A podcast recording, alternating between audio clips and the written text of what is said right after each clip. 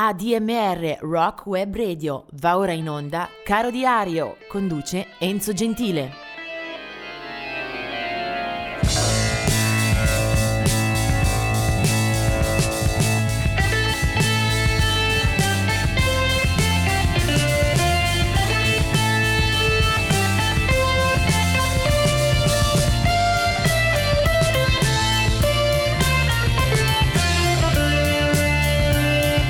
Siamo arrivati al 18 di ottobre, oggi la canzone, il musicista che meriteranno la vetrina proprio non si possono discutere, ci arriveremo ovviamente fra qualche minuto. Eh, partiamo eh, con il ricordo di quelli che non ci sono più e sono tra l'altro entrambi artisti di area reggae. Il primo si chiama Joe Higgs, si chiamava Joe Higgs, era nato nel 1940 e morirà il eh, 1999.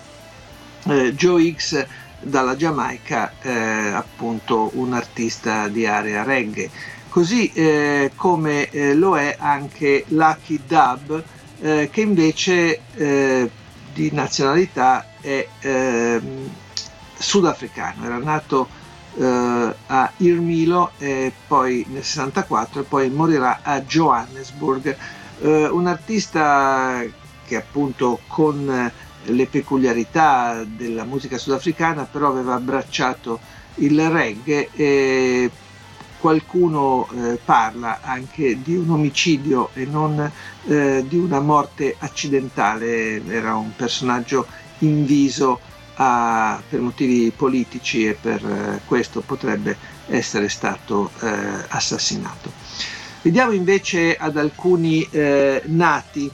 Eh, nel 1938 nasce Ronnie Bright eh, dei Coasters, morirà poi nel 2015. Del 1946 è Joe Egan, del 1947 Laura Niro, eh, il vero cognome era peraltro Nigro, quindi di chiare eh, provenienze italo-americane. Cantante, autrice eh, che debutta eh, giovanissima sulla scena musicale eh, newyorkese. Eh, un'artista questa che lascia anche un grande credito a livello di, di autrice eh, con uno stile che sa eh, afferrare il meglio dal folk, dal pop, eh, dal soul, eh, dal jazz, eh, che incide il suo primo disco appena ventenne, More Than a New Discovery. qualcuno parla di capolavori, ma forse i due dischi successivi sono ancora migliori. Insomma, una carriera che soprattutto nei primi 4-5 anni ha veramente il conforto anche eh, delle lodi da parte della critica e anche una fama per eh, alcuni eh, hit che eh, riesce a mandare in porto. Eh, Laura Niro poi morirà nel 1997. Del 1949 eh, invece Gary Rickrat dei Rio Speedwagon, gruppo dell'Illinois che eh, si fonda a fine anni 60 e lui è, è il chitarrista solista e subito eh, rientra nella prima formazione, quella che eh, subito debutta con eh, dischi e canzoni eh, molto apprezzate dal pubblico. Mentre nel 1974 è Peter Svensson eh, del gruppo svedese dei Cardigans eh, vengono dalla città di Malmö. Eh, Svensson eh, è eh, fondatore del gruppo che poi comincerà a incidere già nel 1994 ed è anche l'autore di gran parte dei brani. Ma vediamo adesso invece alla figura che assolutamente eh, meriterebbe di riempire più di una puntata eh, di, questo, di questo programma. Lui è Chuck Berry eh, era nato eh, nel 1926, eh, eh, Chuck Berry eh, arriva dal Missouri ed è un artista che eh, così eh, ebbe a definire eh, in una intervista John Lennon. Se il rock and roll avesse un nome e un cognome si chiamerebbe Chuck Berry. Eh, l'inventore del rock and roll potrebbe essere questo il suo biglietto da visita.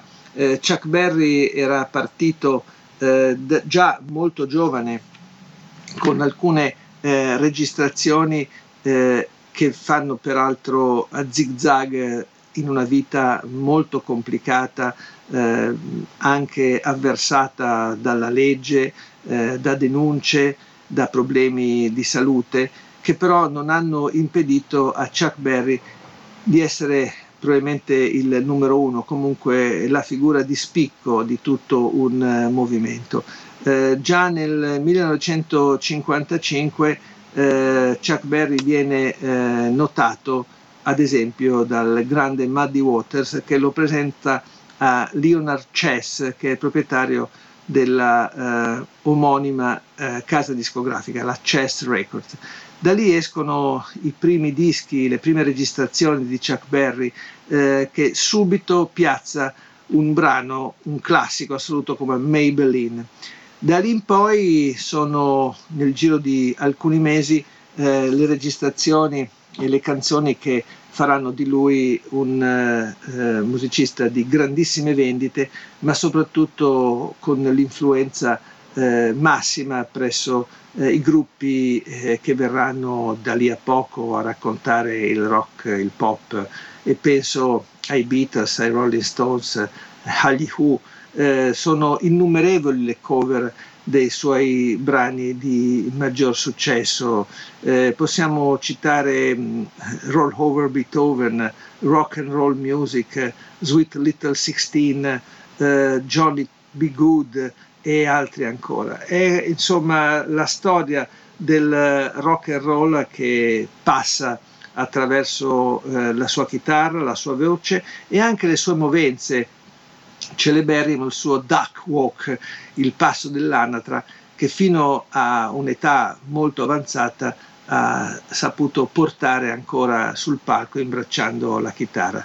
I suoi concerti non erano memorabili per la qualità, spesso aveva accompagnatori un po' eh, raffazzonati, sicuramente non della qualità delle sue canzoni, ma tanto diceva Chuck Berry tutti conoscono i miei pezzi, salgo sul palco e mi seguiranno perché quelle sono canzoni che hanno dovuto forzatamente imparare se si sono avvicinati al rock. Era esattamente così, io ho avuto la fortuna di vederlo in una edizione memorabile al Summer Jamboree, un festival che si occupa di rock and roll di anni 50, eh, di revival eh, in quel di Senigallia e Chuck Berry partecipò con eh, il suo eh, carisma, il suo lustro assolutamente autentici e intatti, così come era stato qualche anno prima anche al Pistoia Blues Festival.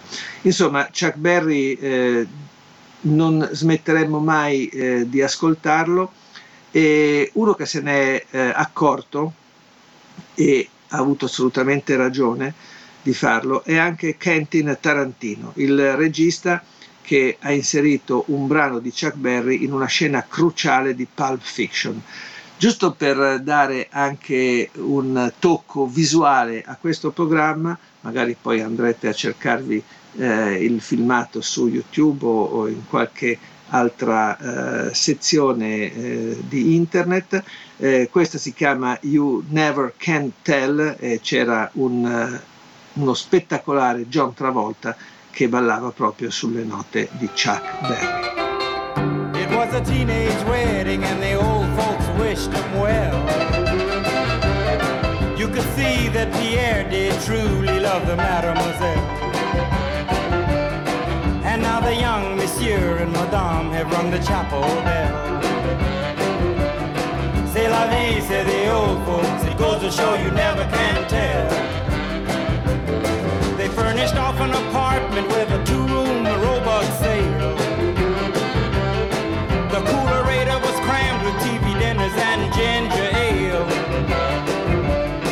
But when Pierre found work, the little money coming worked out well. Say the old folks. Goes to show you never can tell. Oh.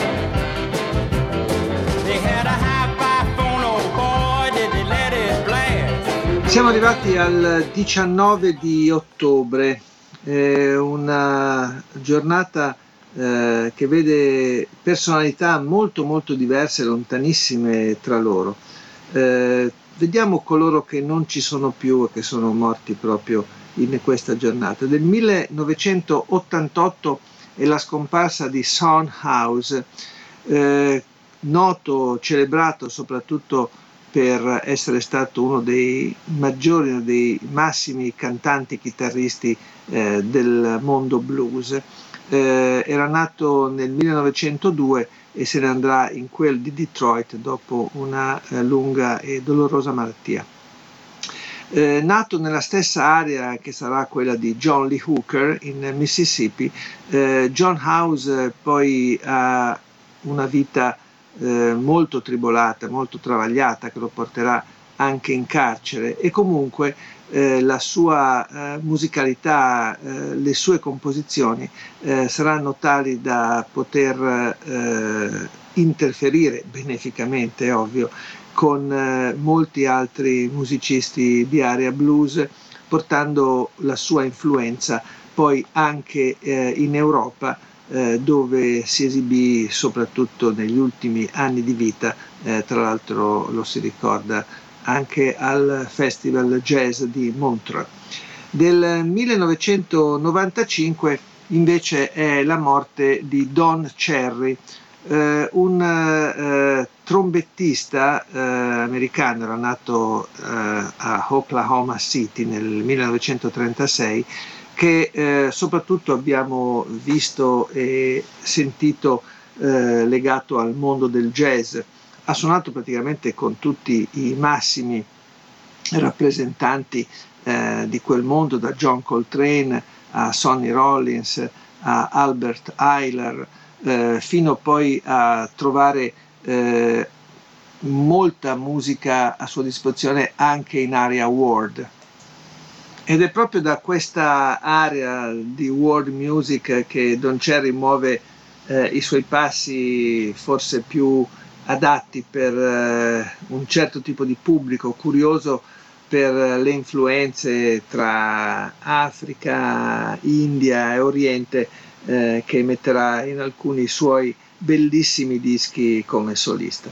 Eh, Don Cherry poi eh, ha generato anche un paio di eh, figli che portano il suo nome e che eh, hanno anche intrapreso la carriera musicale. Nenè Cherry e Eagle Eye Cherry.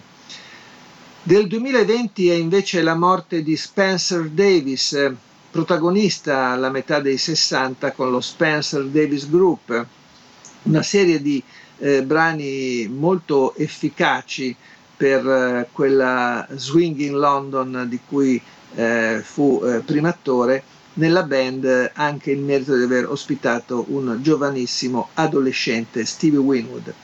Del 2013 è un uh, musicista dedito a avanguardia e sperimentazione Ronald Shannon Jackson, mentre nel 2014 uno dei protagonisti del reggae eh, si chiama John Holt, si chiamava John Holt e di reggae parleremo anche più tardi in questa puntata. Vediamo altri eh, invece eh, personaggi, questa volta eh, per le nascite del 19 di ottobre. E veniamo adesso invece a brindare ad alcuni compleanni.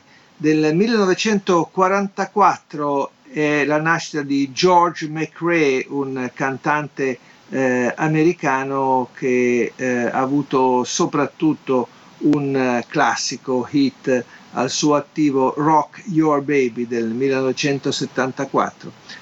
Poi del 1945 è la nascita di Divine.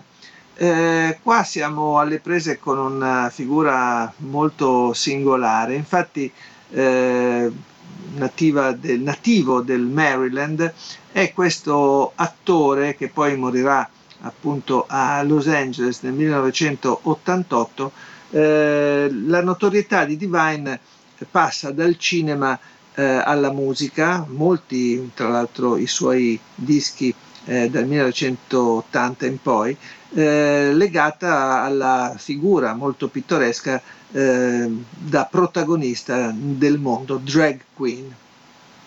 1948 invece Pat Simmons eh, dei Doobie Brothers entra già nella formazione del primo album del 1971, gruppo californiano eh, di grandi qualità e grandi dischi eh, in curriculum.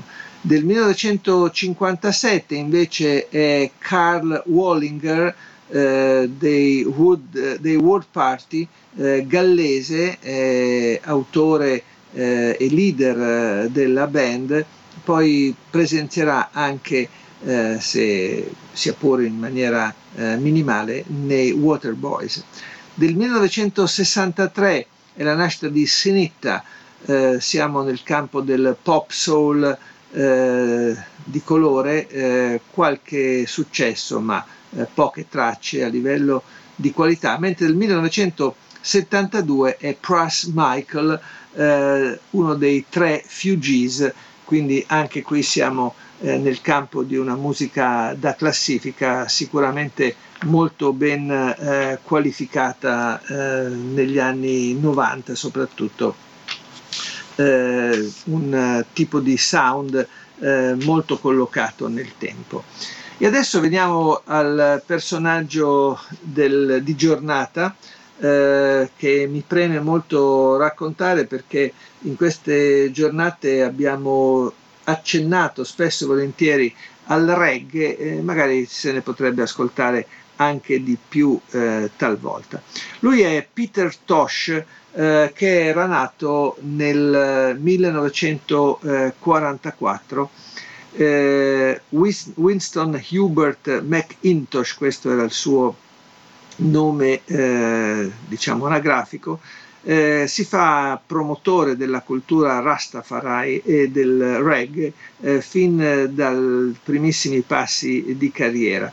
Eh, aveva registrato con i Wailers e con Bob Marley dal 63 al 73 fino all'album Burning per poi intraprendere la carriera solista.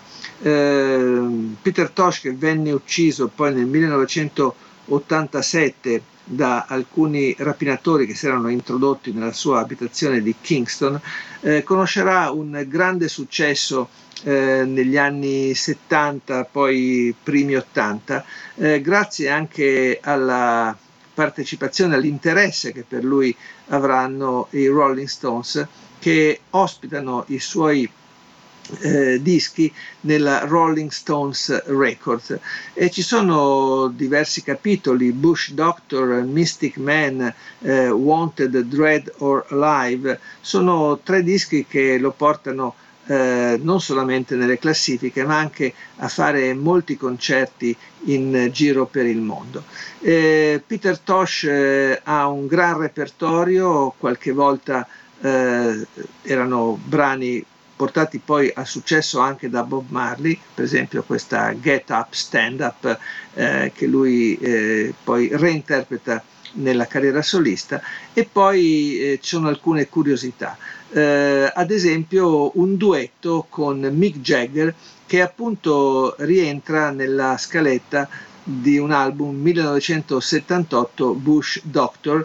In questo eh, disco c'è anche Keith Richards alla chitarra insomma c'è veramente una sorta di autorizzazione ufficiale di eh, beneplacito eh, degli Stones eh, per il personaggio e per eh, i materiali di Peter Tosh e allora ascoltiamolo insieme appunto eh, in eh, duetto con Mick Jagger, si chiama Don't Look Back, un brano dei Temptation in origine e lui è Peter Tosh.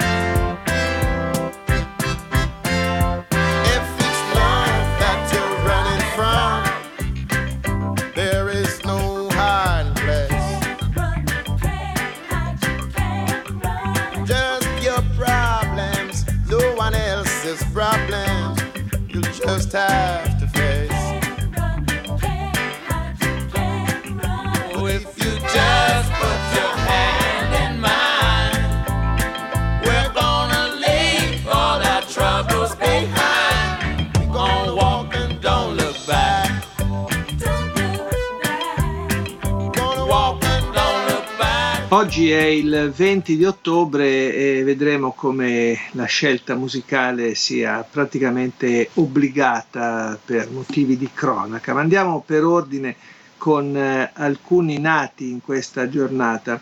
Era del 1885, addirittura Jelly Roll Morton, uno dei pionieri del jazz e del ragtime. 1937 Wanda Jackson, eh, anche per lei si può parlare come di anticipatrice, come una sorta di battistrada del rock and roll al femminile, attivissima già eh, a metà degli anni 50 insieme ai grandi colleghi, tutti eh, di sesso maschile, che eh, edificarono quel suono. Del 1945 è Rick Lee, eh, ovvero eh, uno dei Ten Years After, un eh, musicista, suona la batteria in quella band, eh, che si rivela nella formazione eh, che poi vedremo con eh, grande successo in gran spolvero al Festival di Woodstock, erano dei pochi dei rari gruppi britannici eh, nel, in quella manifestazione. Eh, Rick Lee eh, non è parente e non era ovviamente noto come il più rinomato Alvin Lee, che era il chitarrista solista dei Ten Years After.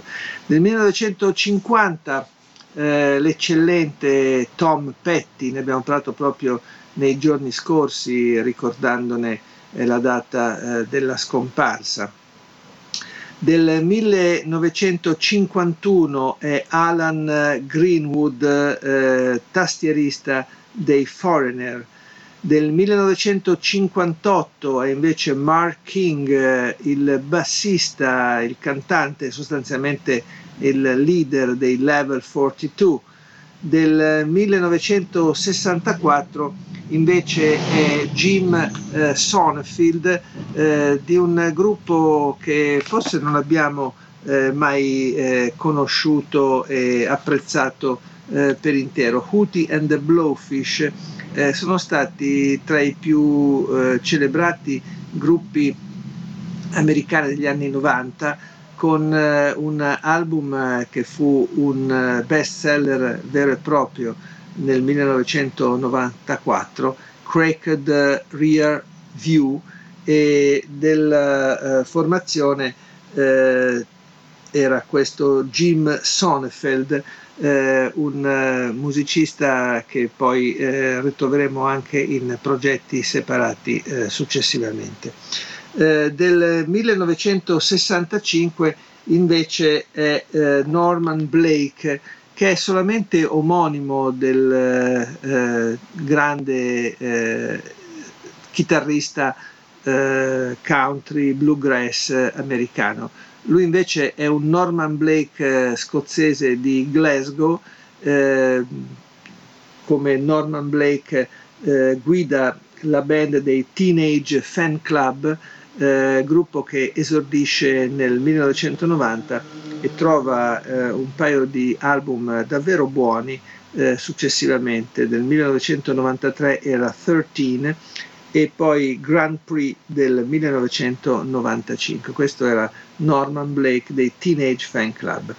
Mentre del 1971 è Snoop Doggy Dog, quindi artista di area black americana, eh, molto legato al territorio del rap e dintorni. Eh, ma adesso eh, parliamo anche degli scomparsi, di alcuni decessi celebri. Del 1983 era la morte di Merle Travis, eh, quindi siamo ancora eh, al cospetto della grande musica country americana. Del 1997 era Harry Westein, eh, chitarrista dei Candide, eh, rock, blues, eh, boogie, eh, soprattutto eh, con grandi dischi tra fine anni 60 e poi agli anni 70 e del 2010 eh, fu la morte di Harry Up, cantante stellina del punk di origine tedesca, poi scompare in effetti a Los Angeles per un tumore, era stata membro del gruppo delle Slits, eh, gruppo inglese che eh, si costituì con tutte eh, ragazze e tutti i membri femminili eh, poco dopo la metà degli anni 70. Eh, dicevo che la canzone, il, la musica di oggi eh, sono praticamente eh, obbligati. In questa data, infatti, nel 1977 eh, si verifica un tragico incidente aereo, uno dei più gravi della storia eh, dei nostri tempi che incrocia il rock eh, e la nostra musica, perché in quella giornata muoiono contemporaneamente eh, Ronnie Van Zant eh, e poi anche eh, Steve Gaines e la sorella eh, Cassie Gaines, ovvero un pezzo importante dei eh, Lina Skinnerd. Eh, gruppo che si era eh, formato a Jacksonville in Florida già a metà degli anni 60 e che era in assoluto eh, la guida eh, del Southern Rock, un eh, suono assolutamente riconoscibile anche grazie proprio al, allo sfarzo di, dei chitarristi e dei duelli che incrociavano i loro strumenti. Eh, tra rock, blues, riferimenti alle radici della musica popolare, tutto ovviamente calato nel sud degli States. Questi erano i Lina Skinnerd che hanno eh, avuto la disgrazia di diversi caduti, di diversi eh, morti eh, nella loro storia. Eh, questa eh, coincidenza eh, del 1977 darà poi adito, darà poi la nascita di un gruppo chiamato, di un album chiamato Street Survivors eh, la data del 20 ottobre 1977 rimarrà eh, scolpita per sempre nella storia del rock proprio per eh, questa eh, disgrazia che si verifica nei cieli del Mississippi. Eh, altri eh, componenti del gruppo rimarranno gravemente feriti e nella copertina di quell'album si vede la band avvolta dalle fiamme come eh, a suggerire eh, l'emotività di un, di un dramma eh, che porterà poi eh, magari anche emozione e vendite eh, per un album comunque considerato tra i loro migliori. Però per ricordare eh, Lina Skinnerd io vado sicuramente al 1974, mi sembra quasi naturale, quasi obbligatorio andare a recuperare quello che forse rimane eh, il loro eh, vessillo, il loro eh, biglietto da visita. Era l'album eh, intitolato Second Helping e questa era appunto eh, Sweet Home Alabama.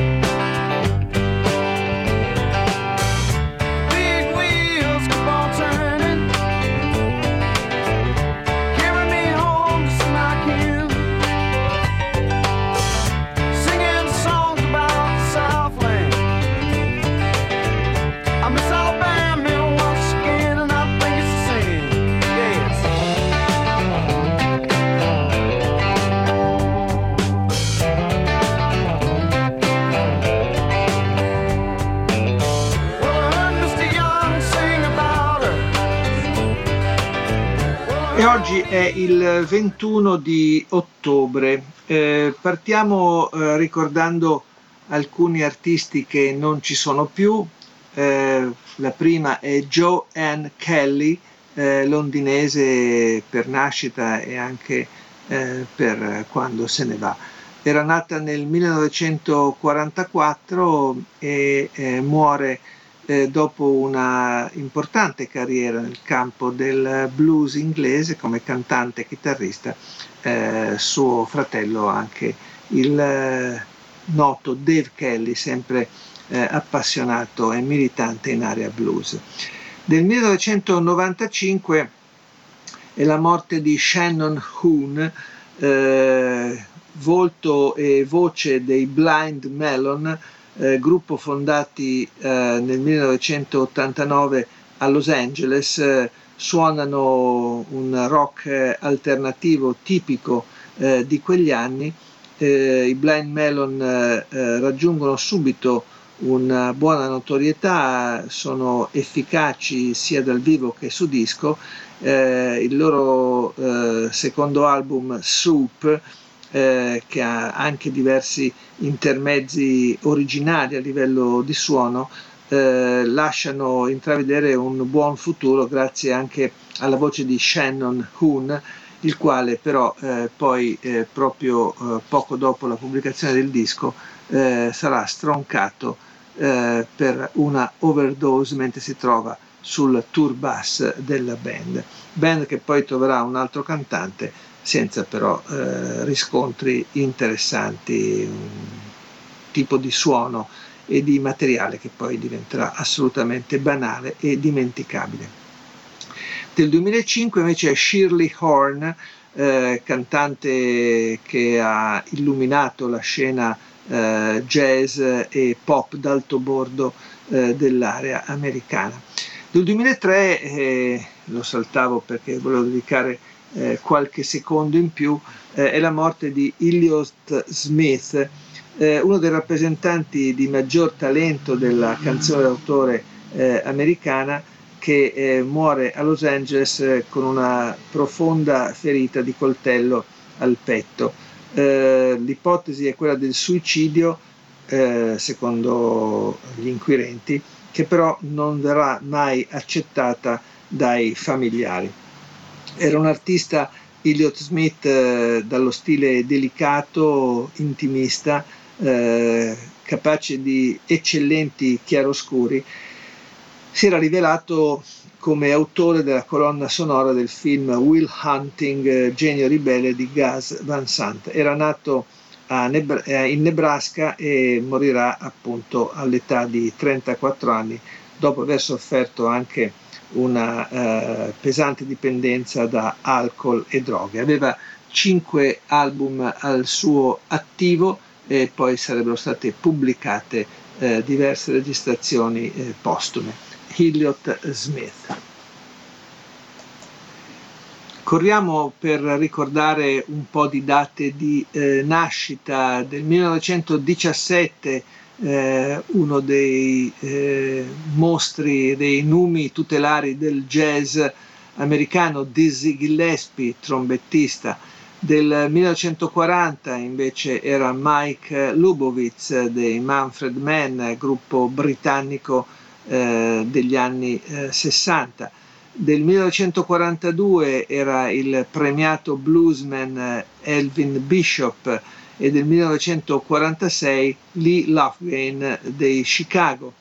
Andiamo avanti ancora con due nati nel 1953, eh, Charlotte Caffey delle Go-Go's eh, americane e Eric Faulkner invece dei Bay City Rollers eh, britannici, entrambi del 1953. Del 1957, anche in questo caso, eh, due nati eh, di grande eh, rilievo e di grande storia.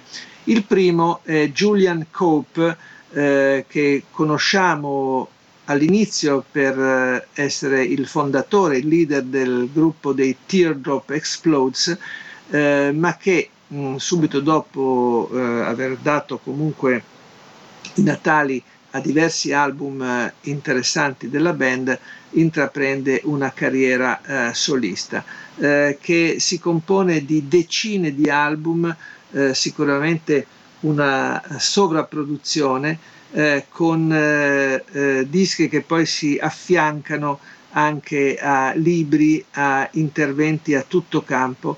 Julian Cope è uno di quegli artisti che hanno eh, manifestato le sue passioni ma anche la loro produttività eh, su più terreni, anche quelli dell'occultismo, del, del misticismo, eh, ha eh, sicuramente espresso anche attraverso eh, le produzioni più varie la sua passione per l'esoterismo, per le religioni antiche, eh, insomma un uh, furetto dalle mille proposte e dai mille rivoli. Eh, a livello discografico, al di là di aver pubblicato sicuramente tanti, troppi dischi, eh, un eh, paio di album, un paio di titoli sicuramente memorabili, Fried del 1984 e Peggy Suicide del 1991.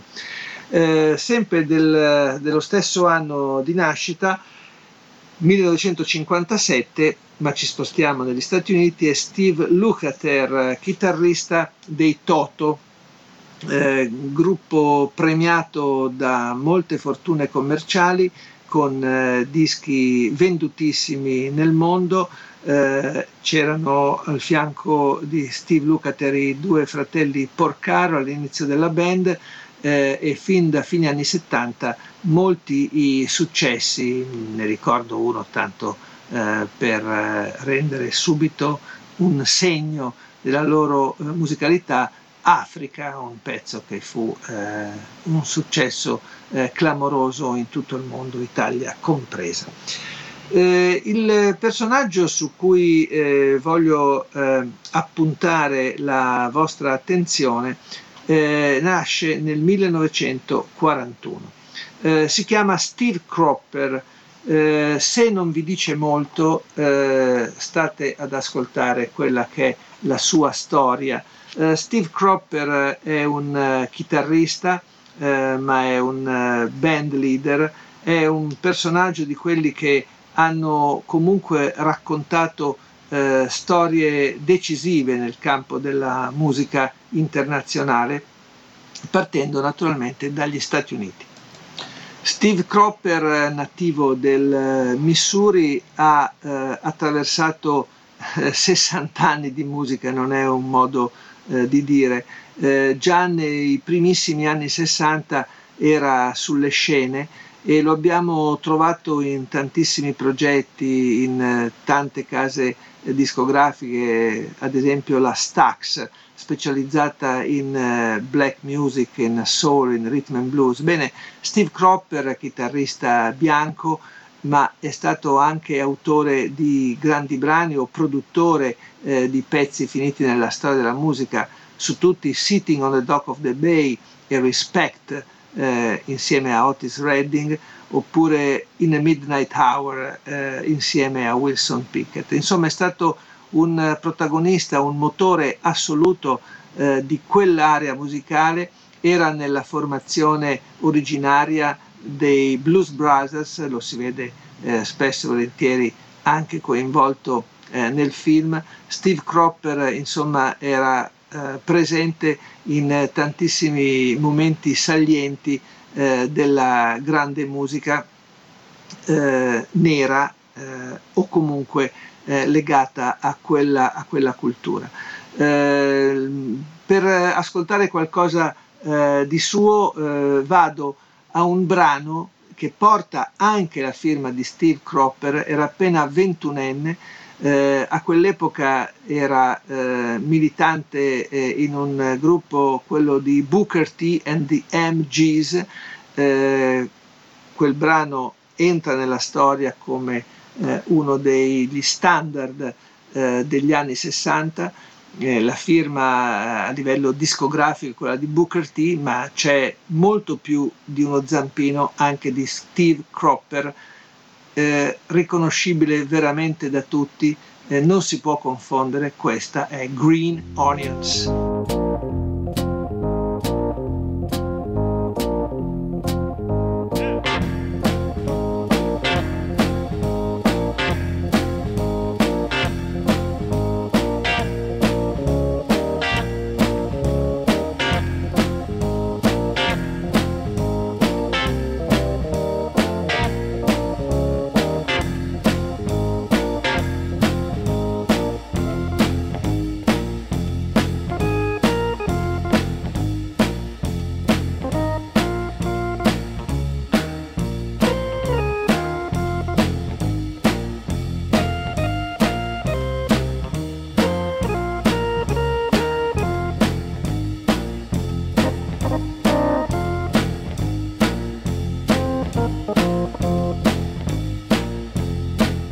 Ben ritrovati anche per questo 22 ottobre. Vediamo solo eh, compleanni o comunque ricorrenze di nascita per questa giornata.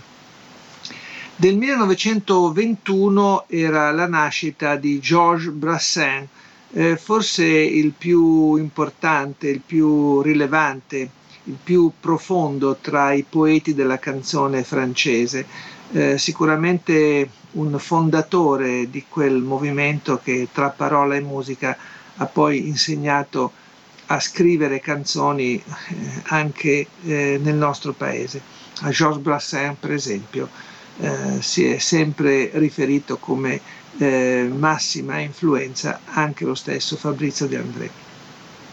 Del 1942 invece è la nascita di eh, Bobby Fowler, eh, noto come mh, leader e come iniziatore di una band chiamata Bobby Fowler 4.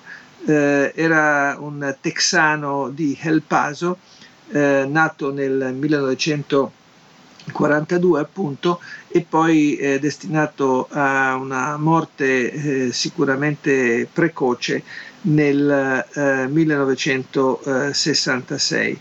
Eh, il suo eh, corpo venne trovato senza vita in una eh, auto eh, a Hollywood, eh, venne inizialmente attribuita a una inalazione di gas eh, di scarico, ma poi venne scartata anche questa soluzione e il caso della morte di Bobby Fowler rimarrà insoluto. Per loro un brano soprattutto molto molto eh, celebre, I Fought the Law, eh, che eh, assomigliava o comunque avvicinava eh, il gruppo allo stile, al, eh, ai riff di Buddy Holly. Eh, del 1949 la nascita di Steve Bators, inglese, una delle figure di maggior eh, riconoscibilità in ambito punk e dintorni, eh, già nei Dead Boys, poi nei Lords of the New Church, eh, morirà nel 1990 a Parigi travolto da un taxi mentre attraversava la strada. Nel 1968 è Shelby Lynn, eh, cantante tra country, pop, eh, canzoni leggere, di lei si ricorda soprattutto l'inizio, nel 2001 infatti vinse il Grammy come miglior cantante esordiente. Nel 1968 eh, invece è eh, Shaggy, eh, musicista questo molto noto in Italia, soprattutto per un brano, nato a Kingston nel 1968, eh, si è un po' distaccato dal classico reggae per utilizzare però sicuramente anche quei ritmi, soprattutto eh, nel brano che gli ha dato un successo planetario, eh, che è stato effettivamente il suo eh, marchio di fabbrica, risultando il singolo eh, più venduto del 95 in Italia, ma anche in diverse altre parti del, parti del mondo. Si chiamava Boon Bastic e fu anche colonna sonora per la pubblicità di un paio di jeans. Del 1985 è invece Zach Hanson del gruppo degli Hanson, eh, gruppo che si è giovato di qualche notorietà eh, perché erano tutti molto giovani, facevano un, re, un rock frizzante e brioso, eh, poi finita la curiosità si è un po' smarrito anche il senso di quella band. Adesso vengo a parlare invece dei Mountain e in particolare di Leslie West eh, che nasce eh, il 22 di ottobre del 1945 nel Queens, eh, uno dei quartieri di New York. Il suo vero cognome è Leslie eh, Weinstein eh, che eh, comincia a produrre le sue prime tracce musicali eh, a fine anni 60 prima di eh, fondare appunto eh, i Mountain. Eh, Mountain, eh, gruppo molto interessante dove figurava anche Felix Pappalardi al, al basso, eh, musicisti questi che da New York eh, rimandano un suono tra il rock eh, ma anche qualche ambizione di più. Eh, il disco che ho scelto per eh, illustrare la carriera di Leslie West, che poi avrà anche eh, parecchi eh, album come solisti, come solista eh, suonerà anche con Jack Bruce e, ehm, e, nel gruppo West Bruce Lang eh, ecco, dicevo, per ricordare Leslie West, che ha, ha, avuto una vita difficile dal punto di vista di diverse complicanze fisiche, eh, ho scelto appunto il primo disco dei Mountain. Eh, il primo disco che io ho comprato dei Mountain eh, era il 1970, il loro secondo eh, LP ed è questo eh, il, l'album con cui io inauguro la mia discografia. Quindi Oggi una parentesi molto personale, molto autobiografica, era appunto la primavera, estate del 1970, era da poco uscito questo album e io mi affacciavo ai piaceri eh, del vinile acquistando questo disco che sarebbe stato il primo LP a eh, salire, ad avere l'onore del giradischi, la fonovaligia di casa. Eh, semplicemente un disco che conosco a memoria, come si può immaginare, consumato dagli ascolti, eppure ancora carico di un fascino, di una evocazione, anche di una qualità per niente trascurabili. Eh, questo era il pezzo che appunto apriva quel disco Climbing dei Mountain, lui alla chitarra è Leslie West e questa è Mississippi Queen.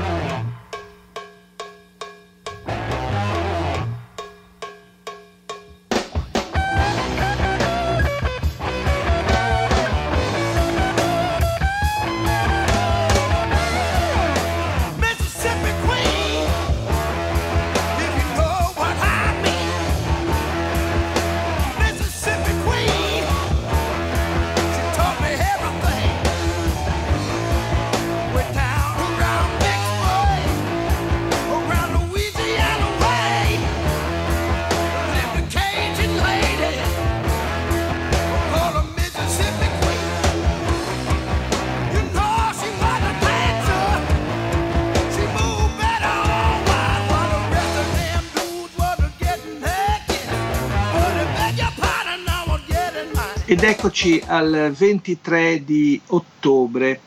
Non sono tantissimi i nomi su cui eh, dare uno sguardo oggi, però partiamo subito con eh, le scomparse. Beh, del 1950 è la morte di Al Jolson, eh, un cantante, un attore, un autore eh, noto soprattutto per eh, un film, eh, Il cantante di jazz, e fu quello il primo eh, film con eh, il sonoro eh, di cui Al Jolson era appunto protagonista, lui bianco ma con la pelle pittata di scuro, un film quello che passerà alla storia proprio per la sua eh, particolarità il cantante di jazz, eh, uscito nel 1927, eh, gli diede molta notorietà. Eh, Al Johnson era nato eh, in Russia nel 1886.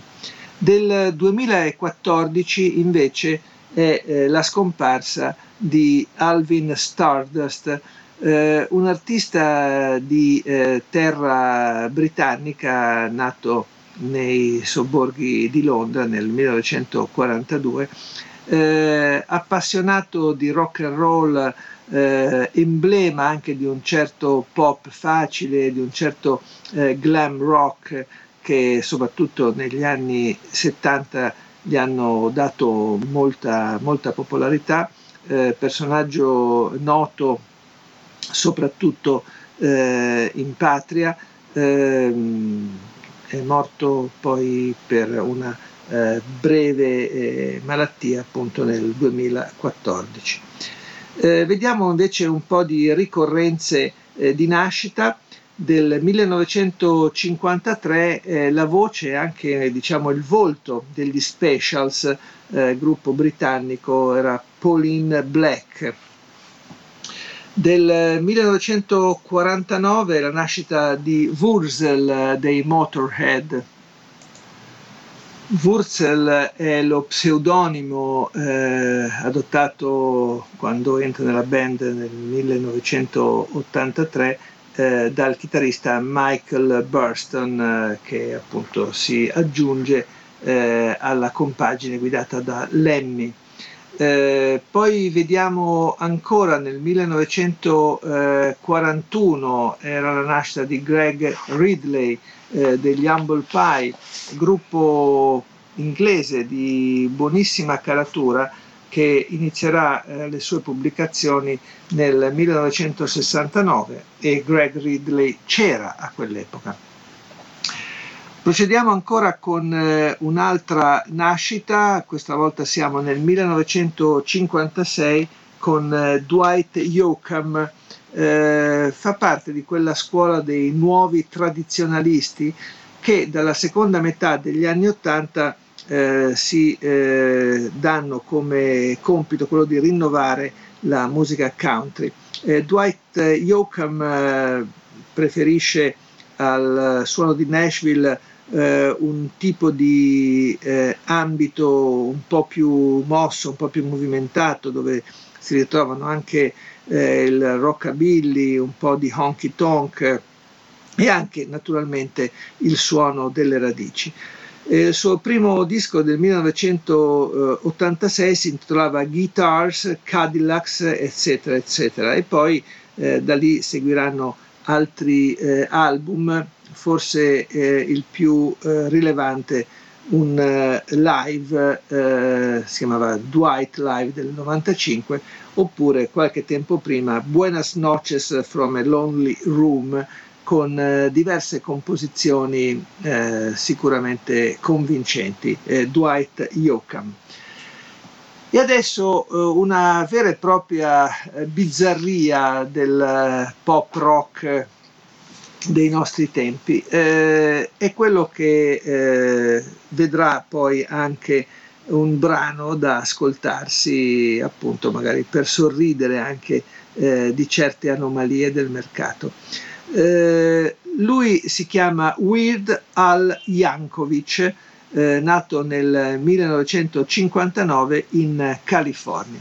E questa è una figura assolutamente eh, anomala che ha preso eh, piede e ha trovato un eh, grande credito commerciale a partire dai, dai primi anni Ottanta, quando eh, Weird Al Yankovic eh, si prefigge di mettere alla berlina, di scherzare, di ridicolizzare alcuni grandi successi eh, della musica pop rock.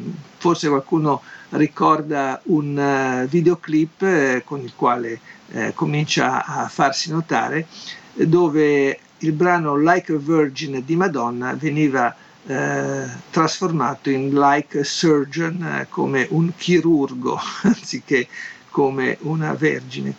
E con questa tipologia musicale Weird Al Yankovic procede per tutta la carriera trovando anche eh, diversi successi proprio perché eh, capace di uscire un po' dal seminato e trovare anche il sorriso del pubblico eh, sicuramente spiazzato. Eh, per esempio eh, qualche artista gli negherà assolutamente di eh, rivisitare le sue canzoni, uno di questi è Prince, altri invece si divertono e lasciano fare. Eh, è proprio un assaggio da questa carriera sicuramente fuori dalle righe che vorrei fornirvi anche qui a Caro Diario. Siamo nel 1992, il disco si chiama Off the Deep End e lui è Weird Al Yankovic che al famosissimo hit eh, dei Nirvana Smells Like Teen Spirits, uh, procede e risponde con questa Smells Like Nirvana e lui è Weird Al Yankovic.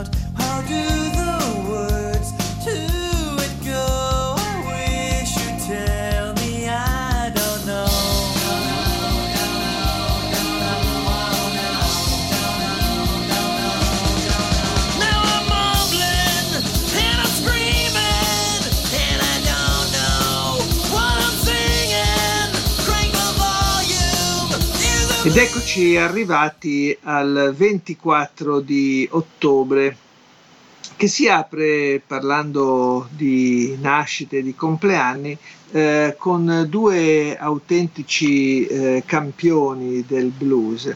Eh, del 1911 era la nascita di Sonny Terry, eh, armonicista e cantante blues, appunto, eh, noto anche per il lungo e fruttuoso sodalizio con eh, Brownie McGee. Eh, spesso abbiamo visto loro concerti, ascoltati i loro dischi, Sonny Terry e Brownie McGee. Del 1925 invece è la nascita di Willie Maybon, eh, cantante, compositore blues, rhythm and blues, eh, che ebbe anche eh, notevoli successi nei primi anni 50, prima dell'esplosione del eh, rock and roll che ovviamente spazza via anche un po' di quegli artisti. Eh, morirà poi nell'aprile dell'85 eh, in Francia all'età di eh, 59 anni. Francia che è anche la terra di elezione per la produzione, per le gesta artistiche di Gilbert Bécaud, un eh, grande cantautore, un grande chansonnier eh, d'Oltralpe. Eh, 1930 è la nascita invece di Big Bopper, eh, diventato una leggenda suo malgrado eh, perché eh, fa parte di quella sventurata compagnia eh, che si schianta a bordo di un aereo per un incidente eh, che verrà ricordato per tutta la storia del rock. È infatti il 1959 quando insieme a Buddy Holly e Richie Havens eh, c'è anche eh, Big Bopper.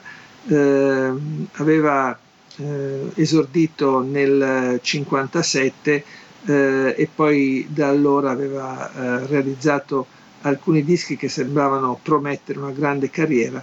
Il pezzo che vola più in alto nelle classifiche di Big Bopper è Chantilly Lace, Big Bopper.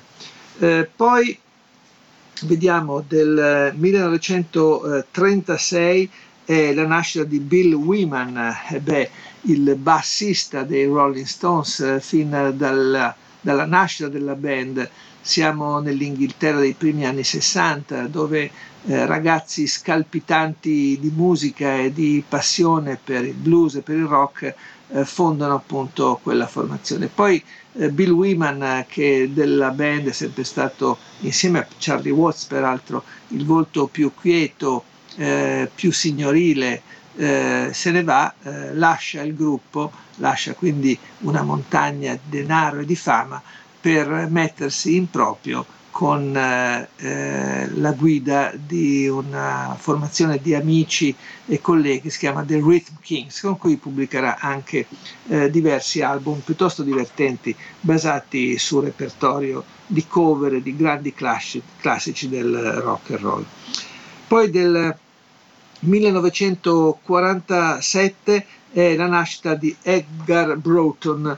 Eh, Edgar Broughton eh, è un- uno dei paladini eh, dell'underground londinese di fine anni 60. Eh, lui insieme al fratello Steve eh, si segnalano per un grande attivismo musicale, eh, trovando come guru uno dei grandi eh, musicisti dell'avanguardia rock, eh, Captain Beefheart.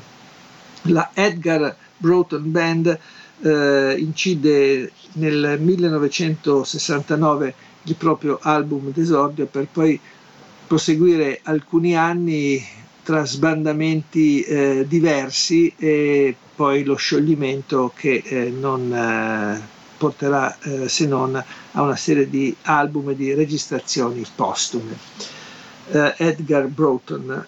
Poi eh, siamo nel 1948 con Dale Griffin del gruppo dei Mott the Hoople, ehm, arrivano eh, dall'Inghilterra, eh, lui è il batterista e eh, partecipa al gruppo fin dagli esordi, fine anni 60, siamo esattamente nel 69, un gruppo questo che si gioverà anche dell'amicizia, della vicinanza con David Bowie, ad esempio. Eh, del 1948 è anche la nascita di eh, Paul e Barry Ryan, eh, due gemelli eh, di eh, Barry Ryan, ricorderemo un grandissimo successo anche eh, in Italia, un 45 giri che batteva tutti i jukebox, si chiamava Eloise e erano nati appunto nel 48, poi Paul Ryan eh, morirà nel 1992. Eh, vediamo ancora un'altra nascita, quella di Ben Gillis, eh, batterista dei Silverchair, un gruppo di eh, Newcastle, Australia, eh, un gruppo che eh, vede le sue prime produzioni a metà degli anni 90. Adesso eh, spazio anche a uno dei personaggi eh, più eh, in voga eh, negli ultimi anni, un primatista assoluto di vendite, ha superato non so quali record da Guinness dei primati, Drake, musicista di area black, che ha avuto eh, molta eh, fortuna in tutto il mondo proprio in queste ultime stagioni. 1986 per lui la nascita. E rimangono solo due nomi da segnalare per quanto riguarda eh, le scomparse. Eh, del 2008 è la scomparsa di Mer Saunders, un eh, musicista questo che eh, noi ritroviamo soprattutto in, ale, in area californiana eh, con una serie di dischi, alcuni a proprio nome, altri invece con eh, amici, ospiti e sodalizi importanti. Eh, Miles Saunders eh, era nato nel 1934 a San Francisco, eh, suona le tastiere dal pianoforte all'organo Hammond e gli appassionati collezionisti ricorderanno con molto favore soprattutto un disco del 73 eh, insieme a Jerry Garcia, si chiamava Live at Keystone, preceduto da un altro album, questa volta in studio, dove sempre lo stesso Garcia e Tom Fogerty eh, lo eh, affiancavano, si chiamava Heavy Turbulence. E questo è eh, Mer Saunders eh, che appunto eh, muore eh, nel, eh, mille, nel, nel 2008 all'età di 74 anni. Ultimo, last but not least, il nostro protagonista di giornata che è uno dei fiori all'occhiello della storia della musica intera. Lui si chiamava Fats Domino, eh, Fats Domino, eh, ovvero uno dei eh, personaggi di maggior fulgore dell'area rock and roll, rhythm and blues, eh, muore nel eh, 2017 eh, dopo una vita intensa, eh, arriva quasi ai 90 anni con eh, un cumulo di gloria, di dischi e di successi eh, partiti dalla sua città natale, New Orleans, ovvero uno dei laboratori, uno dei momenti di raccolta eh, più importanti di tutta la storia della musica, non solo americana. Eh, da lì, eh, nel, già a metà degli anni 40, suona eh, il pianoforte eh, che fin da bambino aveva cominciato a strimpellare e si affida al boogie woogie, al rhythm and blues, eh, al, a, a, quel tipo di sound di cui diventerà poi assolutamente il testimone e uno dei massimi eh, diffusori, propagatori. Eh, nella, nella, sua storia, eh, spesso con la firma eh, del socio Dave Bartholomew, eh, Fats Domino firma tantissime canzoni e costituisce eh, con Dave una delle coppie più prolifiche della storia musicale. Eh, ci sono brani veloci, altri più lenti, eh, ci sono dei classici che vengono ripresi poi da molti altri artisti. Eh, Fats Domino, artista che anche dal vivo eh, forniva sempre delle eh, grandi performance, eh, spesso accompagnato anche da una piccola orchestra che appunto eh, dava risalto, dava colore alle sue composizioni. È difficile scegliere un titolo nella sua produzione e ci provo con eh, un classicissimo eh, che poi venderà milioni di copie anche nella versione più edulcorata di Ricky Nelson. Lui è Fats Domino e questa è I'm Walking. I'm walking,